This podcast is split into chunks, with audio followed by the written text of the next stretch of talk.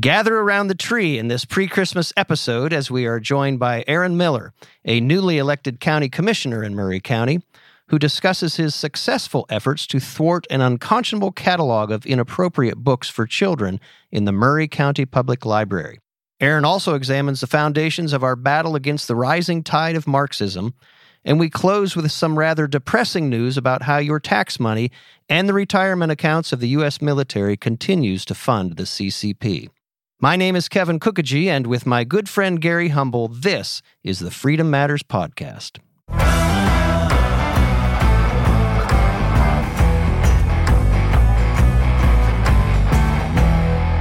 So, Gary, I know you like to start with a quiz every week. You know, it's my favorite thing to do. I look forward to this every I've- time I come into the room. I've got What's a- Kevin got for me I've got a really easy one for you. thank, thank Go- God. Going lightly on you because it's Christmas week. Okay.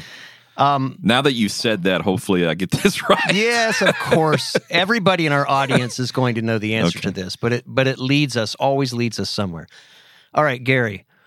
It's a two-part quiz. Hmm. First of all, tell us what an EUA is or what the EUA is. Uh, yeah, emergency use authorization. So uh, the the drug is definitely not FDA approved. Uh, in my opinion, no one should be even thinking about putting this thing in their body. But it's uh, gives the government or, or an entity the the go ahead. Uh, gives the pharmaceutical company the go ahead to uh, use this whatever concoction they're doing in an emergency. And to use it without what kind of ramifications? well, really, without any liability whatsoever, right? Without any liability? I, th- I think so, right? I mean, uh, uh, they, do they have any liability under EUA? They have no civil liability. Okay, But you know what they still have? uh, I'm- I, I see where you're going with this. Aha, uh-huh. criminal liability. Mm-hmm. Okay, so this is the good news. And of course, it's coming out of the state of Florida, where most of the good news comes today. Uh, last week, by the time we hear this, last week, Ron DeSantis. If gov- you can prove gross negligence, can we Well- prove? Do you think we can prove gross negligence here, Kevin? well, listen to where I'm I going. think This- we're on the way. this is yeah this is what's exciting is that we have a man with courage who's going to take this on so last week in the state of florida uh, ron desantis announced following a um, a panel there was it was it was a video zoom and public in-person panel where he was announcing, and I'll quote it I'm announcing a petition with the Supreme Court of Florida to impanel a statewide grand jury to investigate any and all wrongdoing with respect to the COVID 19 vaccines. This, by the way, I'm reading uh, mostly from a special report from Jordan Schachtel. Any of you who get his piece on the dossier. So, Jordan Schachtel was given an interview after this process. And um, DeSantis, what's interesting about that is Schachtel asked him, Are you specifically going after Pfizer and Moderna? And he said, Well, absolutely, but we should look beyond that, and we will look beyond that because, quote, there were a lot of fraudulent representations made with the government health institutions. Governor DeSantis said that Dr. Fauci, the CDC director, and the many others who, getting back to this standard of care, grossly misrepresented claims about the supposedly safe and effective shots that were fraudulently marketed as providing immunity and blocking transmission. Governor added that the vaccine mandates were based on premises that turned out to be not accurate. So he said the reach and scope of this is to be far broader than just big pharma. And he acknowledges, of course, that they're all going to try to quash this process. But he says, remember that their liability protection or their immunity from liability does not extend to criminal. It's only a civil protection. Mm-hmm. He says we have a lot more heft than a congressional committee would anyway, because this is a criminal process, not civil. Then, here's the key point how we relate it to Tennessee. He says, I think we're going to have some states join this, what he calls a shadow CDC. I've talked to some of them about it, and I think there is a hunger, although he acknowledged the challenge because some people in these states have their, within the own government of these states, probably wouldn't support it. And he's referring to the various agencies, or if the governor supports the legislature mm-hmm. won't, or the right. legislature and the governor won't. So, Gary, I'll end this segment with another quiz question. Do you think the state of Tennessee, whether it's the legislature, the governor, or maybe, maybe our only hope here is our new attorney general, right, would join a process like this. He he has at least given us hope that he has a little more courage and, and moral courage to to do this. But what do you think? It would be quite a a turn. It would be an about face for anyone, in my opinion, or any, let me say, collection of folks, a, a committee or the state senate or the governor's office. Uh, it would be an about face at this point for them to join this effort, I think. We've mentioned this more than once in our show, and I've, I've mentioned it a couple of times just in, in commentaries I've written in the prior weeks um, harkening back to again this letter that was drafted on July 21st, 2021, uh, by our state senate, signed by not only our lieutenant governor but the Senate Majority Leader and all the way on down, 16 state senators. Strongly urging in a letter all Tennesseans to get the shot. Why? Oh, because over 600,000 people have already died and you've got to get the shot. You know, this was on the heels also of the governor in a press conference stating that this vaccine would not cure selfishness and indifference because people didn't want to wear masks. So I I'm not saying that we won't. I agree with you. I would say if there was one person or one department that would, I would imagine it would be the Attorney General, Jonathan Skrmetti. But when it comes to forming a grand jury of our peers and whatnot, it's really not his function. So it would, I think, require the legislature uh, or some part of the legislature to step up. And certainly, well, let me just say this. I'll, I'll close with this. The other issue here in Tennessee and the way the leadership is structured, no one is going to do this without the governor's office. So, in terms of whether or not Tennessee is going to join this effort, in my opinion, it is going to hinge 100% on whether or not the governor's office gives the go ahead. Okay, so I have a challenge then to the governor and to those who signed that letter. Let's give them the benefit of the doubt for a moment, right? Not a benefit of the doubt that you and I feel, nor that our audience feels that we have to do because of the deception. But let's buy their argument for a moment that at the time they wrote that letter, they believed everything that they said. To be true. Okay? Yeah. well, lo and behold, everything we knew that had been suppressed and censored on Twitter has now been mm. revealed to have been as we thought it was all along. Mm. So they're operating under new information. New information. So do you think that they will A apologize to us for using false and incomplete information and B does this give them a second bite at the apple to say, "You know what? I, as foolish as we think it was for them to have relied upon the quote unquote misinformation, yeah. right? Or, or to not have used what we knew was true. Even if they believe that, now that's all been debunked. So maybe they have a second opportunity to say, you're right. Everything we thought was true was actually not true. Now we have a new basis to be able to go forward and maybe tackle these issues. You're, you're 100% right. And on what you just said, I would say, and if they don't respond now, mm-hmm. then then we know exactly who they're working yes. for, and it's not the people of exactly. Tennessee. Right. Yep. With knowledge comes culpability. So now they can no longer claim yep. they didn't know. Well, Gary, Thanks for taking that quiz. And uh, you've brought in another great guest for us. Love the fact that we keep bringing in guests. And in our studio today is. Yeah, Aaron Miller down from Mer, Mer not Mari. not Maury, everybody. Just so you know, here in Tennessee, Maury is Murray, Murray County. County. and a new friend of mine, actually, uh, Aaron Miller, recently met. Aaron, you were just recently.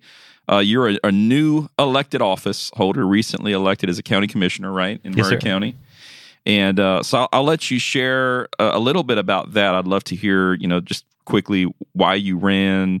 Tell us about that experience and then from that want to jump into boy you i will tell you one of the things i respect about you is you wasted no time whatsoever from getting elected and then jumping into the fray on protecting kids defending our liberty our constitution and some things you got involved with with your local public library. But um, tell us about your run and then sort of take us into that story. Sure and thanks for having me uh, both of you. I, I appreciate uh, the opportunity. So yeah, I'm Aaron Miller. Uh, I'm a 12 year veteran of the U.S. Air Force, a bachelor's degree in political science, master's degree in international affairs, working on a master's degree in uh, management right now.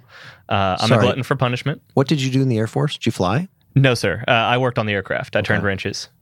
I was a weapons troop, so we were in charge of maintaining the weapon systems and also loading the weapon systems. So missiles, bombs, guns, you know, we did it all. Cool. Three tours. Went to South Korea for a year. Uh, I'm married. I have a child. Uh, we've got three dogs, which is one too many, in my opinion. but Three, uh, it's three too many, in my opinion. well, well, we love dogs, but not that much. I joke, but uh, yeah. So, of course, on active duty, you're not allowed to become politically involved. Um, there's the Hatch Act. There are a lot of other things, but it comes down to a conflict of interest. Working for the federal government, and particularly in the military, there has to be a separation built in between the military and the government for a lot of reasons that we probably don't have time to get into. But in any event, you're not allowed to get politically involved. Um, and uh, so you were you were chomping at the bit for a long time. I was for a very long time, mm-hmm. um, especially with my educational background. I knew that as soon as I separated from active duty, that's where I wanted to go. And a lot of my motivation for what I've done since then is built around the the philosophy I have that if you have certain capabilities, you are morally obligated to do whatever you can with those capabilities to pursue uh, your principles and to pursue your values and to serve your community. So when I got out, I said, Well, I've got this education. I'm a pretty smart guy and I want to do good for my community. What's the first step in doing that? So I talked to a lot of local politicians, I talked to some state level politicians, and they said, Well, if you want to get into this this arena, you got to start at the local level. And so county commission races were coming up. I said, sign me up. Let's go. And um, man, it was a roller coaster. The campaign was nuts. There was just a lot of it, it got a little dirty. Were you were you going after an open seat or challenging an incumbent? I was ch- challenging an incumbent. Okay. Actually, right. in my race, I believe there were five of us that were all running. Uh, wow. So of course there were two Republicans, which uh, is odd, being that there mm-hmm. was an incumbent. Yeah, exactly, exactly. He was running as an independent, okay. so I think that helped. But yeah, it, it was rough. So I sort of waffled throughout the campaign, like, man, I I don't know if, if politics is for me. I, it's not what I thought it was going to be. And uh, my good buddy, my my next door neighbor, we were uh, we were hanging out, and he said, "Man, the bug's going to bite you. You're going to get addicted to it, and like this will pass. You'll get through it."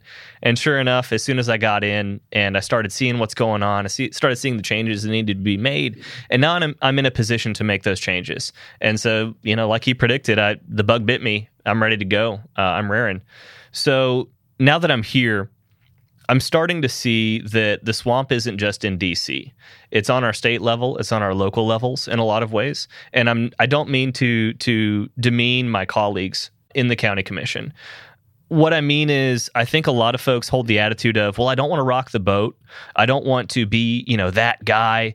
They very much adhere to the fire alarm theory. So in, in political science, the fire alarm theory is the idea that a politician isn't going to act unless their constituency pulls that proverbial fire alarm. They pull the fire alarm and say, hey, there's a problem, you have to address it.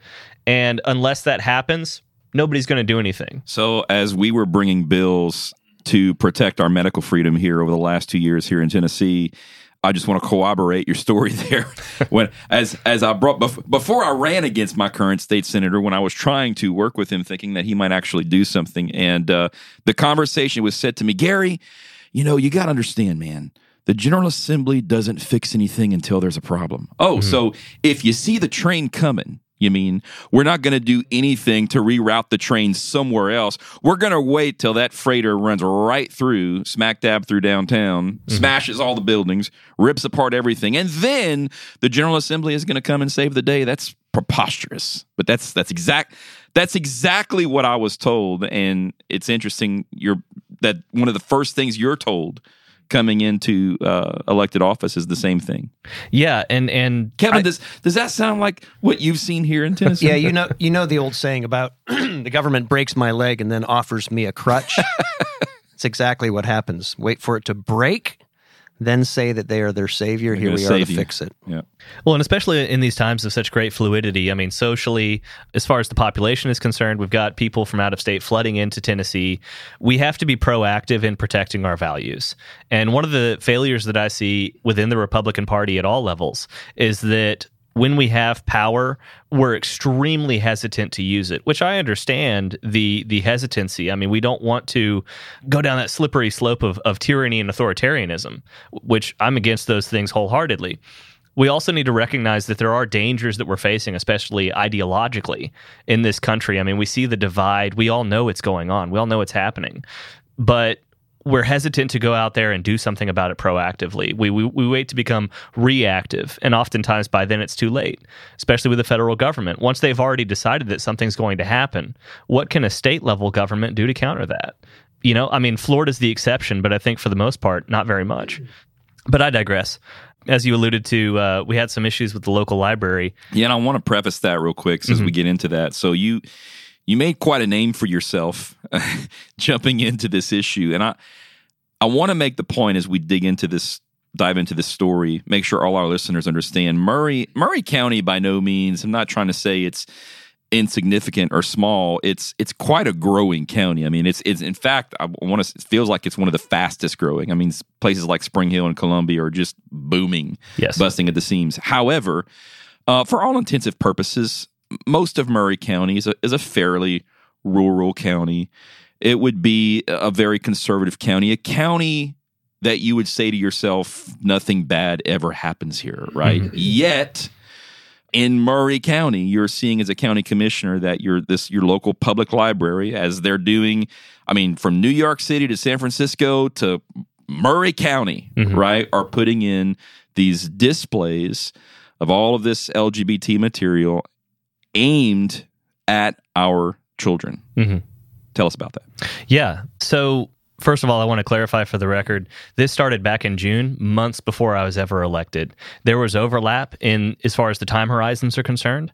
So, by the end of it, or at least what I think is the end, I had been elected to office. But every step that I took in this this saga was done in the capacity of a private citizen. You know, I, I'm very serious about avoiding any serious conflict of interest or, or abuse of, of my authority, whatever authority I may be given by the people. So back in June, this was sort of a, a, a random occurrence or providential, depending on your point of view. Uh, and we were told, my friend and I, Adam Martin, uh, in town, were told that hey, there's this there's this display in the local library, and I don't know, it looks kind of weird. Maybe you should check it out. And we said, okay. So we go over there, and there's 28 books on a display, front and center. You can't miss it. And every single book is the the face is to the front on their own independent displays. And so we're looking at this and we're going, all of these books are written for kids.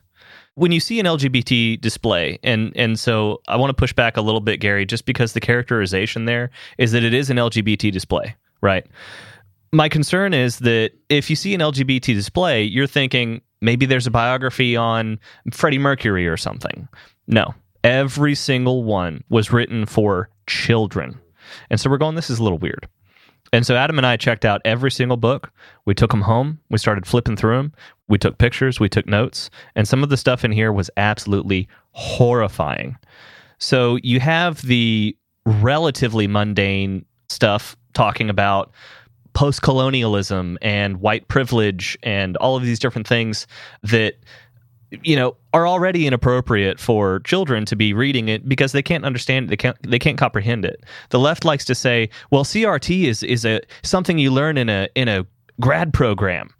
And they're right.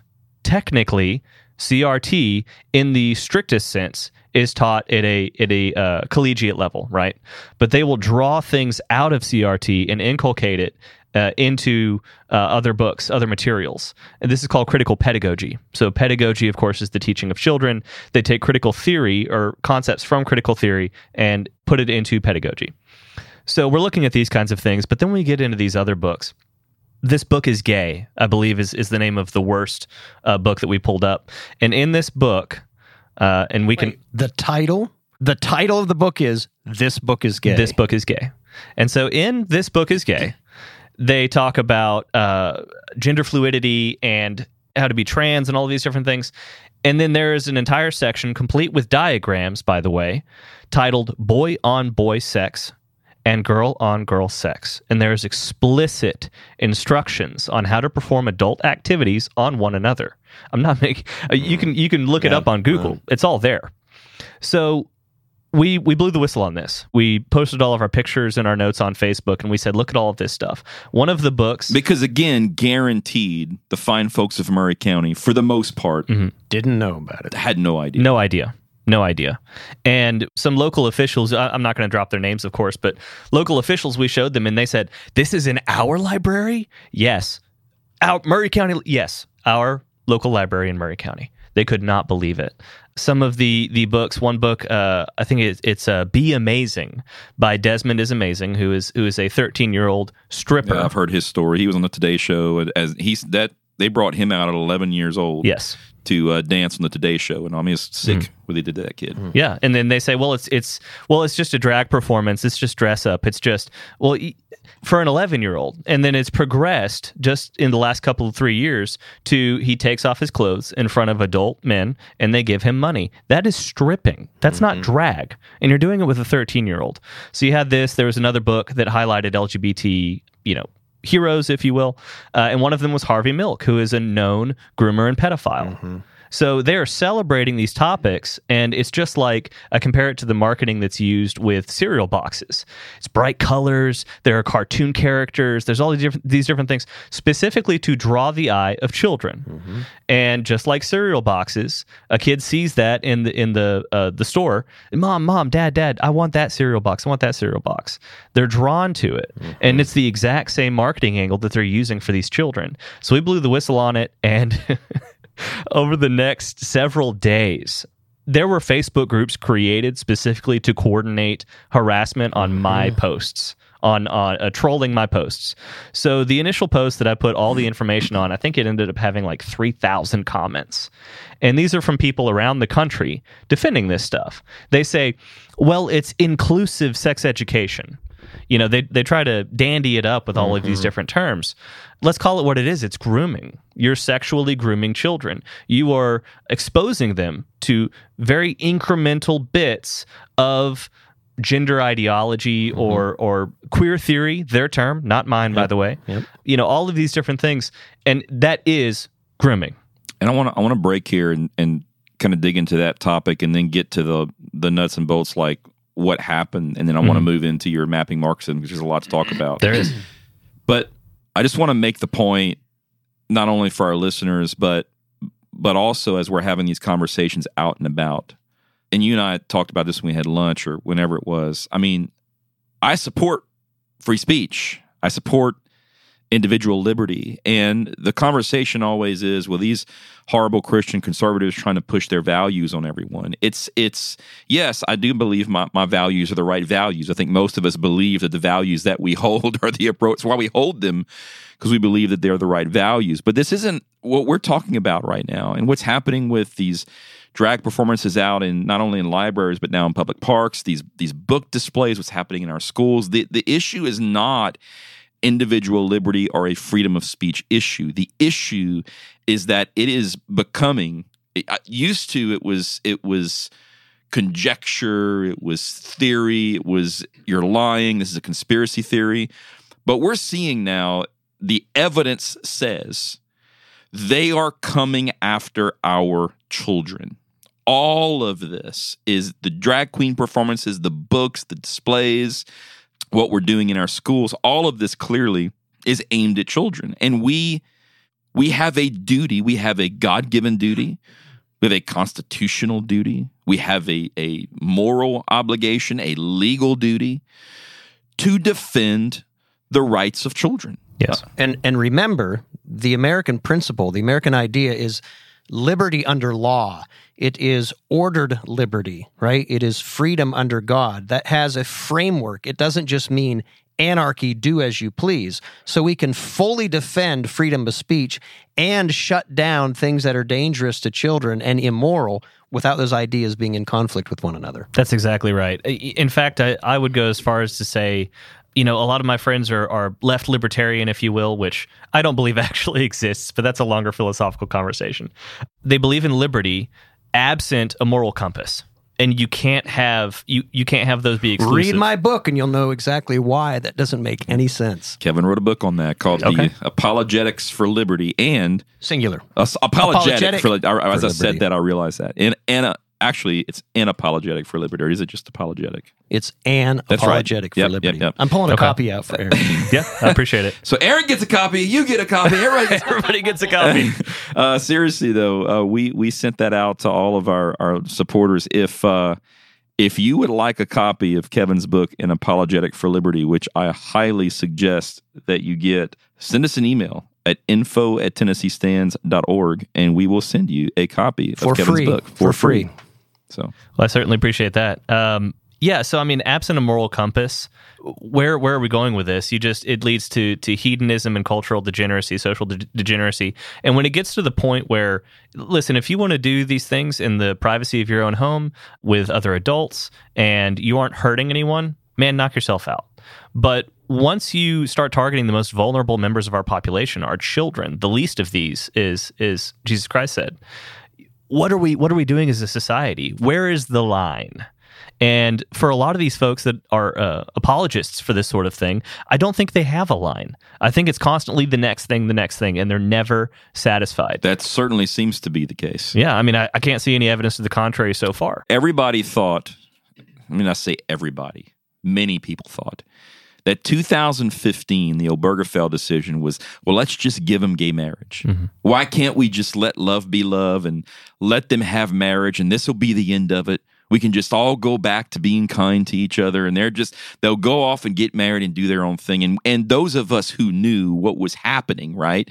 Not only in our country, but around the world knew that this was, that Obergefell was, was only the beginning. It was, mm-hmm. it was not the end. And remember, the church, the evangelical church, was a large part of that acquiescence at that time in 2015, mm-hmm. saying, mm-hmm. Christians, we don't need to be worried about this. Just so it's it's one thing for our culture to have done that, but for the moral foundation of our culture to have gone along with that, Yeah. Well, and, and I'm glad you pointed that out because this is something I sort of rail on in, in my lectures is that the reason we're in this position is we as conservatives and right wing libertarians, we have abdicated the social spaces.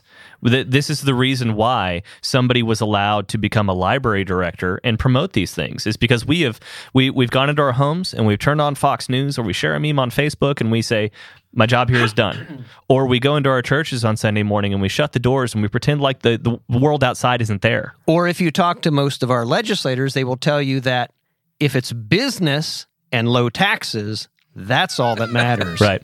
Yeah, that's all. That's all everyone's concerned about is is low taxes. Uh, clearly, we live in an and look, Kevin, I I like low taxes, Amen to that. but there's a lot more going on right now. Exactly. Uh, so let's get to what happened. Yeah. Um, you we won. Mhm. I mean, in a sense, I think on this issue, I can say in Maury County, you caused.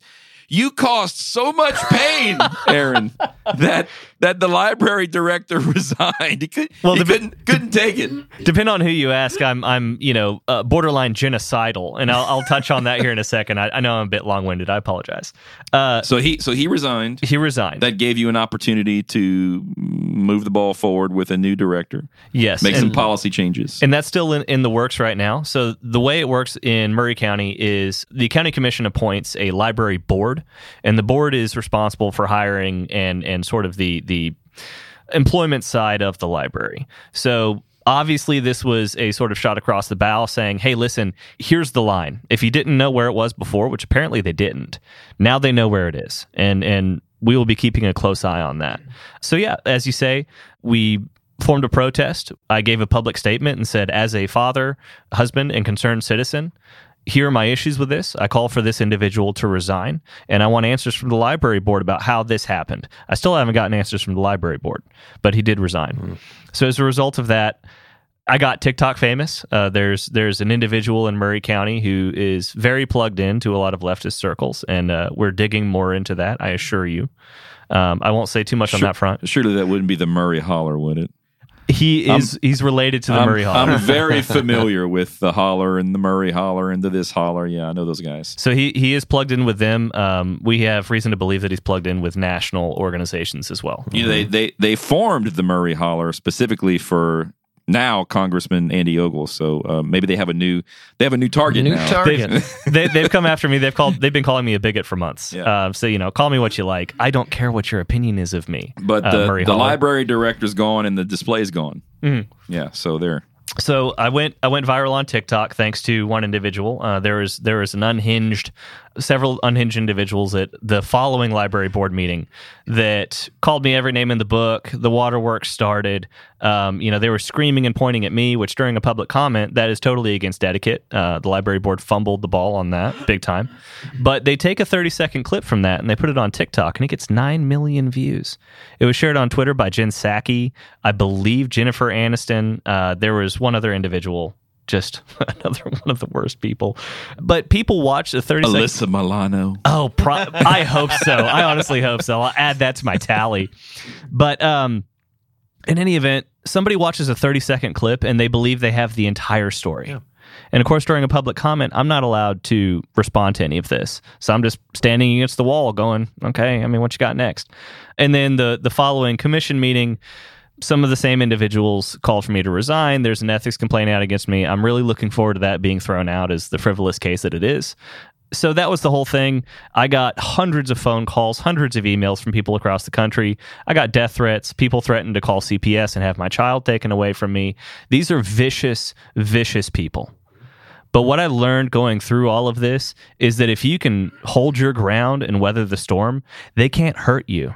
They can't hurt you. You find a support system that is going to support you spiritually and morally, financially, if you have to, if it, if it goes to a legal uh, arena, whatever the case may be. But if you back down, and God forbid if you apologize, they will come after you even harder because you just you just bled into the water. Yeah, and and again, going back to the Twitter, the change in the Twitter universe over the past month or two, it ought to be obvious to those who didn't already know the operation of bots and the the outsized voice that very few people have. So we have congressmen, legislators, governors, agencies, businesses in our community making decisions upon fears of quote unquote what's happening in Twitter when 80 to 90% of them are not even real. That's right. Well, and, and Elon really flushed that out when he started saying there's a theory that uh, when he put the poll up about uh, you know bringing Trump back, Yeah, exactly. it won by like one exposed percent. the bots there, yeah. Exactly. And then the follow up uh, poll was about you know bringing back the the folks that had been in permanent Twitter jail, and and the difference between those votes it was like one percent win versus like thirty or forty. So the idea is through those polls he was flushing the bots out and sort of cleaning house. I'm a big fan of that. I hope that continues. Uh, but yeah, that was that was my story as far as the library is concerned. Yeah, so so now I'm seeing every time I uh, open Facebook now, there's a there's a new post of uh, mapping Marxism. Yes. uh, is all the rage now, seemingly. Yeah, in conservative circles, and I, I'm I'm excited for you. It's Mm-hmm. it's a great. I, I know people are really excited about having that conversation. So tell us a little bit about about that. Yeah, yeah. The response for mapping Marxism has been absolutely overwhelming. Um, I'm I'm so thankful for the folks that have reached out and wanted wanted me to have this.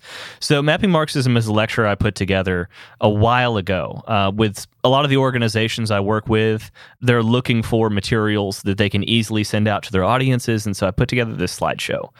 And the idea is that you can map, you know, wink, wink, the philosophical evolution of the ideology ideology of Marxism. And then subsequent to that, me and several of my friends, two of whom I served with, formed a nonprofit called the Foundation for Liberty and Freedom. And so the mission is to activate, mobilize, and engage people. Those are the three steps for cultural, social, and political change. So the mission of the FLF is to get into that activate side. And we activate through education. So uh, you can go to foundlf.org and look at the whole mission statement there and all of that sort of thing. But the third pillar of this is adult education. So we want to create workshops, training workshops, uh, so that people feel equipped to go out into the community and, and affect change. And we have our lectures that uh, we're forming right now. So the first one is mapping Marxism, and as I said, it's it's tracking the the philosophical evolution of Marxism. Uh, I'm working on several others right now. The idea is that if someone contacts me and says, "Hey, we'd like you to present," they can choose the, from the lectures a la carte, whether they want to talk about foreign policy or economics or Marxism. But right now, Marxism's the hot the hot thing, man. People love it. So wait, wait, wait. They love your mapping Marxism. Yes. They don't love Marxism. I mean, I know there are some who do. But Yeah, so depending on the audience, some people love Marxism, Bring but, this guy out. We love Marxism. but but sort of a deeper understanding, and and there's clearly a hunger for more understanding of this ideology. What what I found was that a lot of people will say that guy's a communist, this is communist, that's Marxist, and they're right, but they may be slapping a label on it without understanding why they're correct. And I found that once people are further educated on this and more well informed, they become emboldened. They become activated. So the idea is I draw parallels between each evolutionary step and then a real world historical example of what the direct results of that step are. So people are wondering why are these people grooming our kids? Why are these people focusing on collegiate students for their base? Why is this and that happening in modernity? And I say this has been going on for 100 years. Look at this history. Look at this is where it formed. This is where it happened 30 or 40 years ago. This is where it's happening now. One perfect example of that that I, I touched on early on is I don't actually start with Marx. I start with Jean Jacques Rousseau, who was an Enlightenment era philosopher, and he created this worldview, uh, this idea that human beings are basically good. In a state of nature, they're good. It's society that makes them bad. It's culture that makes them do evil things.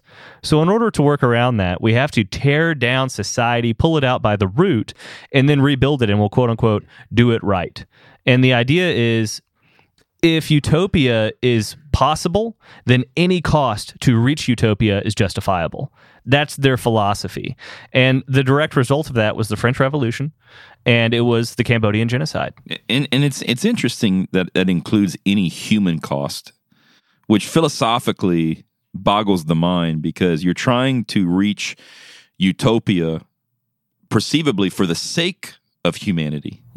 yeah, by killing humans. exactly. I'm like, you guys are stupid. But Gary, it's a justifiable sacrifice for the workers' paradise. right?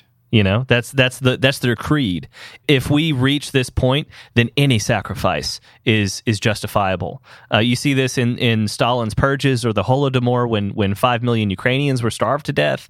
Uh, you see this in how he would send hundreds of thousands of people into Siberia to build a workers' camp so that they could further industrialize Russia and sort of shoehorn it into Marxist uh, Marxist ideology, the Communist Manifesto you know, you see it over and over again this disregard for human life. This is a pattern in this ideology. But again, it's all built on this worldview that utopia is possible in the first place. So any cost is justifiable, including human. well, not only that, it always gets to this age old question. This is the big stumbling block, and that is who decides, right? Who mm-hmm. is the measuring stick? And and just like the skeptic is always skeptical of everything it's, except his own skepticism, right?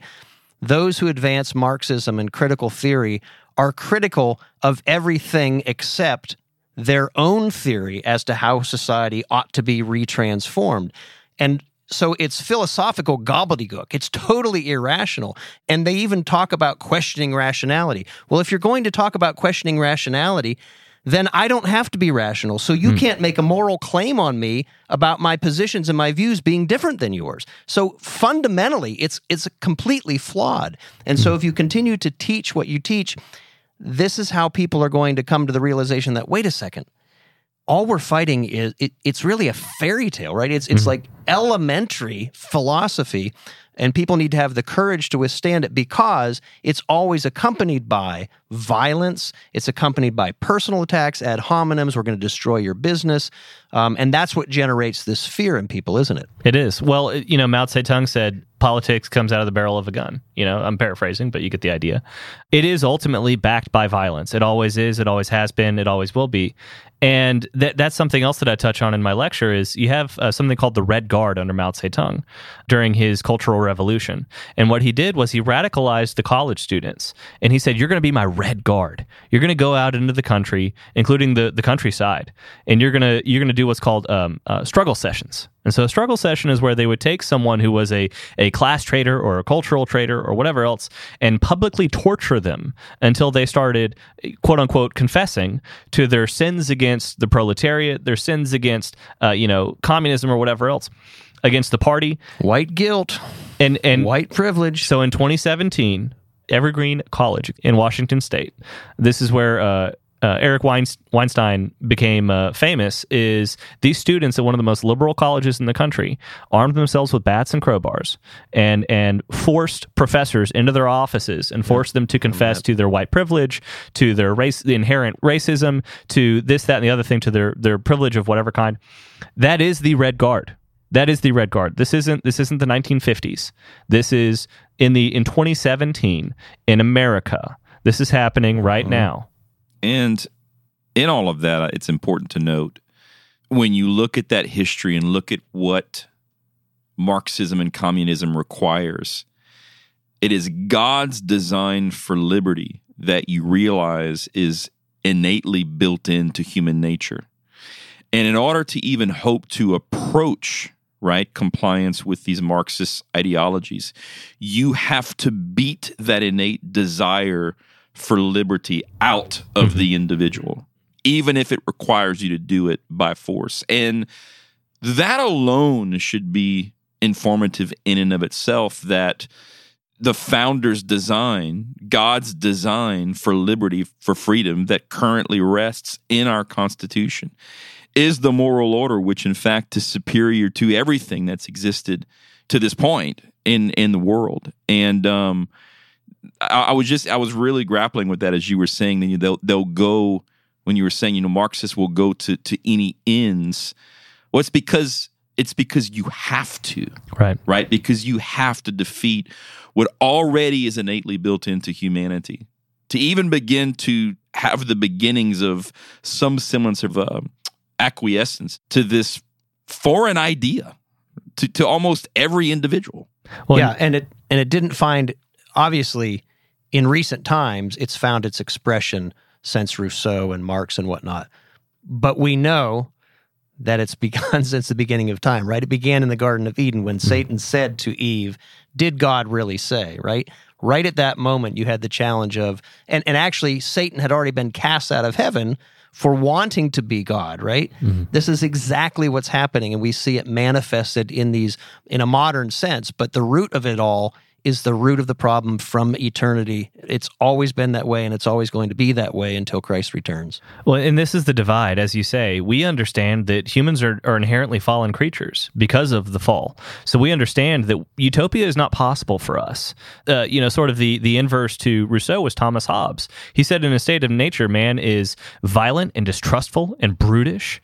This is to say, if we were dropped into the forest and we didn't know each other, we only, we only have the clothes on our backs, if I see you, you you know, picking berries or whatever in, in, a, in a clearing, I'm not going to be like, hey, what's going on, man? I'm going to watch you, figure out what you're about. Maybe it's easier for me to just kill you and take your stuff than it is to pick berries myself. That That is humanity in a state of nature. And as soon as we understand that, we can start building an actual civilization or an actual society that has inherent moral values.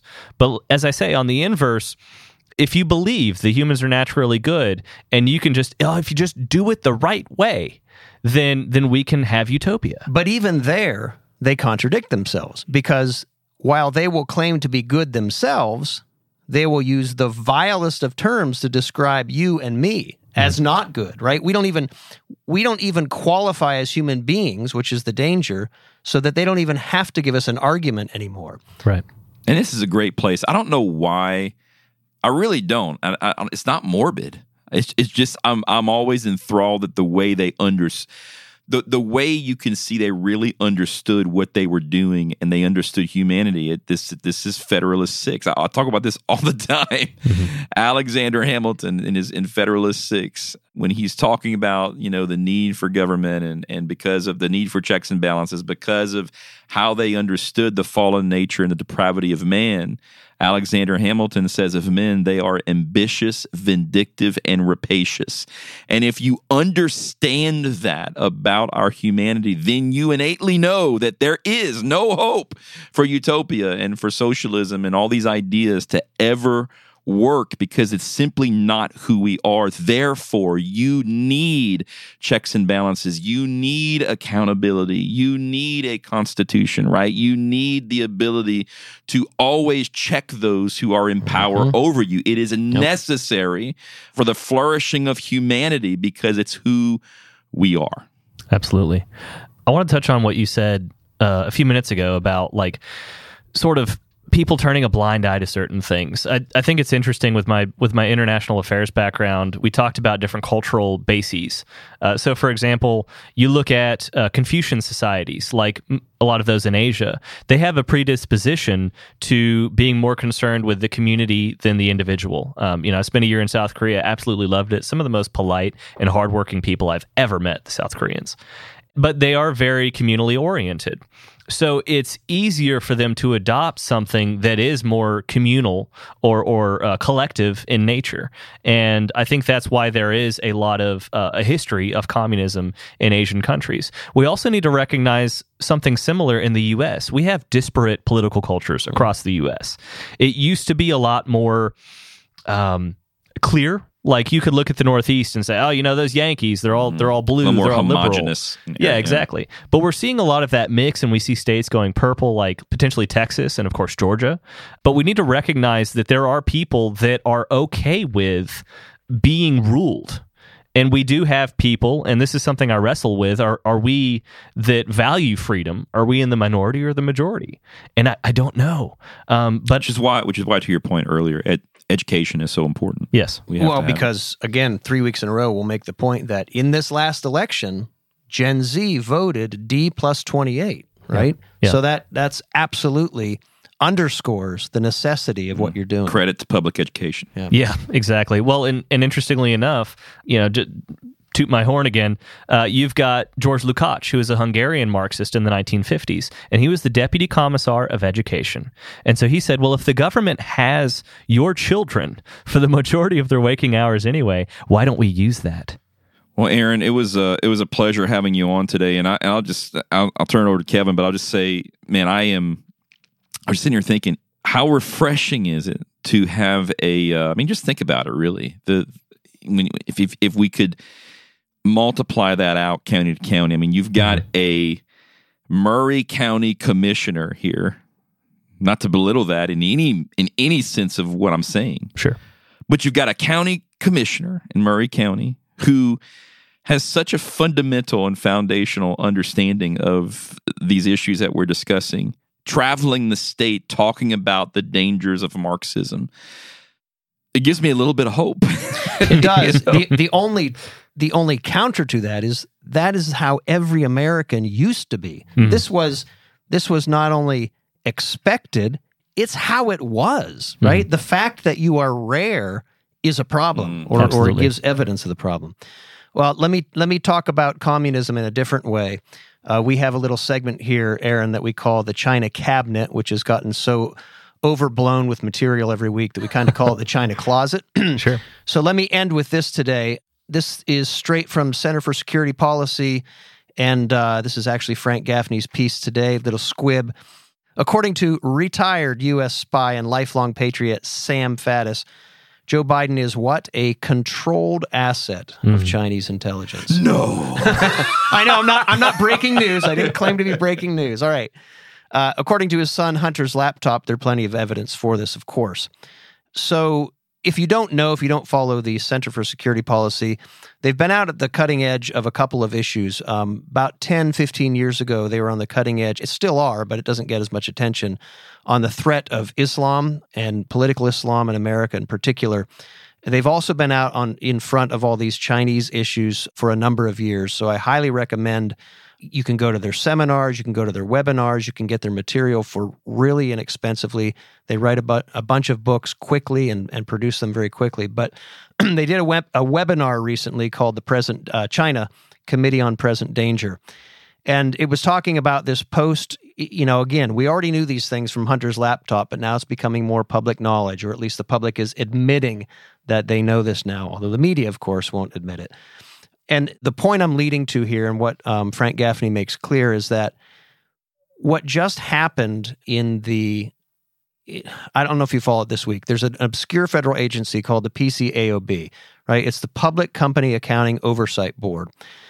There had been a lot of movement, especially since the Trump administration. It kind of trickled out over the last couple of years to delist communist parties or, part, or, or businesses like Alibaba and others that we know are controlled by the Chinese Communist Party. Obviously, any Chinese company is owned and controlled by the Communist Party. You cannot, there's no such thing as a free company in China. Well, because these companies were raising money off of US investors, the idea was well, why are we funding our enemy? Why are we allowing Americans, in particular, Americans, uh, servicemen's retirement accounts going to fund through organizations like BlackRock, funding these Chinese communist companies that are funding our defeat? So the talk was delist, delist, delist. And actually, what happened yesterday was bad news because they didn't delist. The reason they didn't delist is because this PCAOB, again, the Public Company Accounting Oversight Board, came to an agreement with the Chinese Communist Party that they would allow two entities to audit these companies. And by auditing, now they can look at their records and make sure that they're not accounting outside of US standards, blah, blah, blah. Okay. Well, wouldn't you know, the two companies that were chosen to audit Who, who's on the hmm, board? so, who's well, on the board? so one company is based in Hong Kong, right? Which, which, although it used to be free, is no longer free, right? It's controlled by China, and that's those doors are closing. And the other one, it's a Chinese audit firm that is doing the auditing of these Chinese companies to make sure that they're in compliance. So all good, right, Gary? It's just incredible. Who conducted the audits, Joe? It's like the fox guarding the henhouse. This is what we mean by, and we knew this when Biden was selected as the operative to run and to fill that position of president of the United States. He was a controlled asset. We knew that he was a controlled asset. We knew that he was completely vulnerable to all of these machinations. And here we have proof, proof positive. We're not going to delist. So, as of today, if you have money in commercial accounts, if you have money in investment banks, look very carefully to make sure A, shouldn't be associated with BlackRock at all. And to the extent any of your money is going to companies like Alibaba and whatnot, get them out because they are funding our enemy. Yeah, and the the promise to audit for accountability, we know, is not really providing any accountability. exactly. Yep. And, and if you want to know the truth of that, if you read the Chinese reports, uh, not that I can read Chinese, but if you read the English translation of the Chinese reports, the Chinese Communist Party was what? Relieved not to have been delisted. so we've relieved our enemies. Yeah, that's great. It's funny you said uh, selected. A couple of weeks ago, I was writing a, a commentary on elections, and I have a, a program, you know, kind of plugged into Word and plugged into everything I write in a browser that's always spell checking. And when I when I typed out the word elected, it the grammar program changed the word to, To selected. selected. I was like, wow, that just Amazing. happened. This was amazing. Anyway. That's awesome. So, uh, in light of the fact that this is our pre Christmas episode, I've queued up a little music to take us out from Mr. Producer. Oh, I'm excited. Yeah. You know, it's getting close. Merry Christmas, everyone. Merry Christmas Gary, to you. Aaron, thanks, for for, joining me. us. Have a Yeah. great Christmas, everyone. Let this roll a little bit. Now I don't know if there'll be snow, but have a cup of cheer. Have a holly jolly Christmas, and when you walk down the street, say hello to friends you know and everyone you meet. Mistletoe is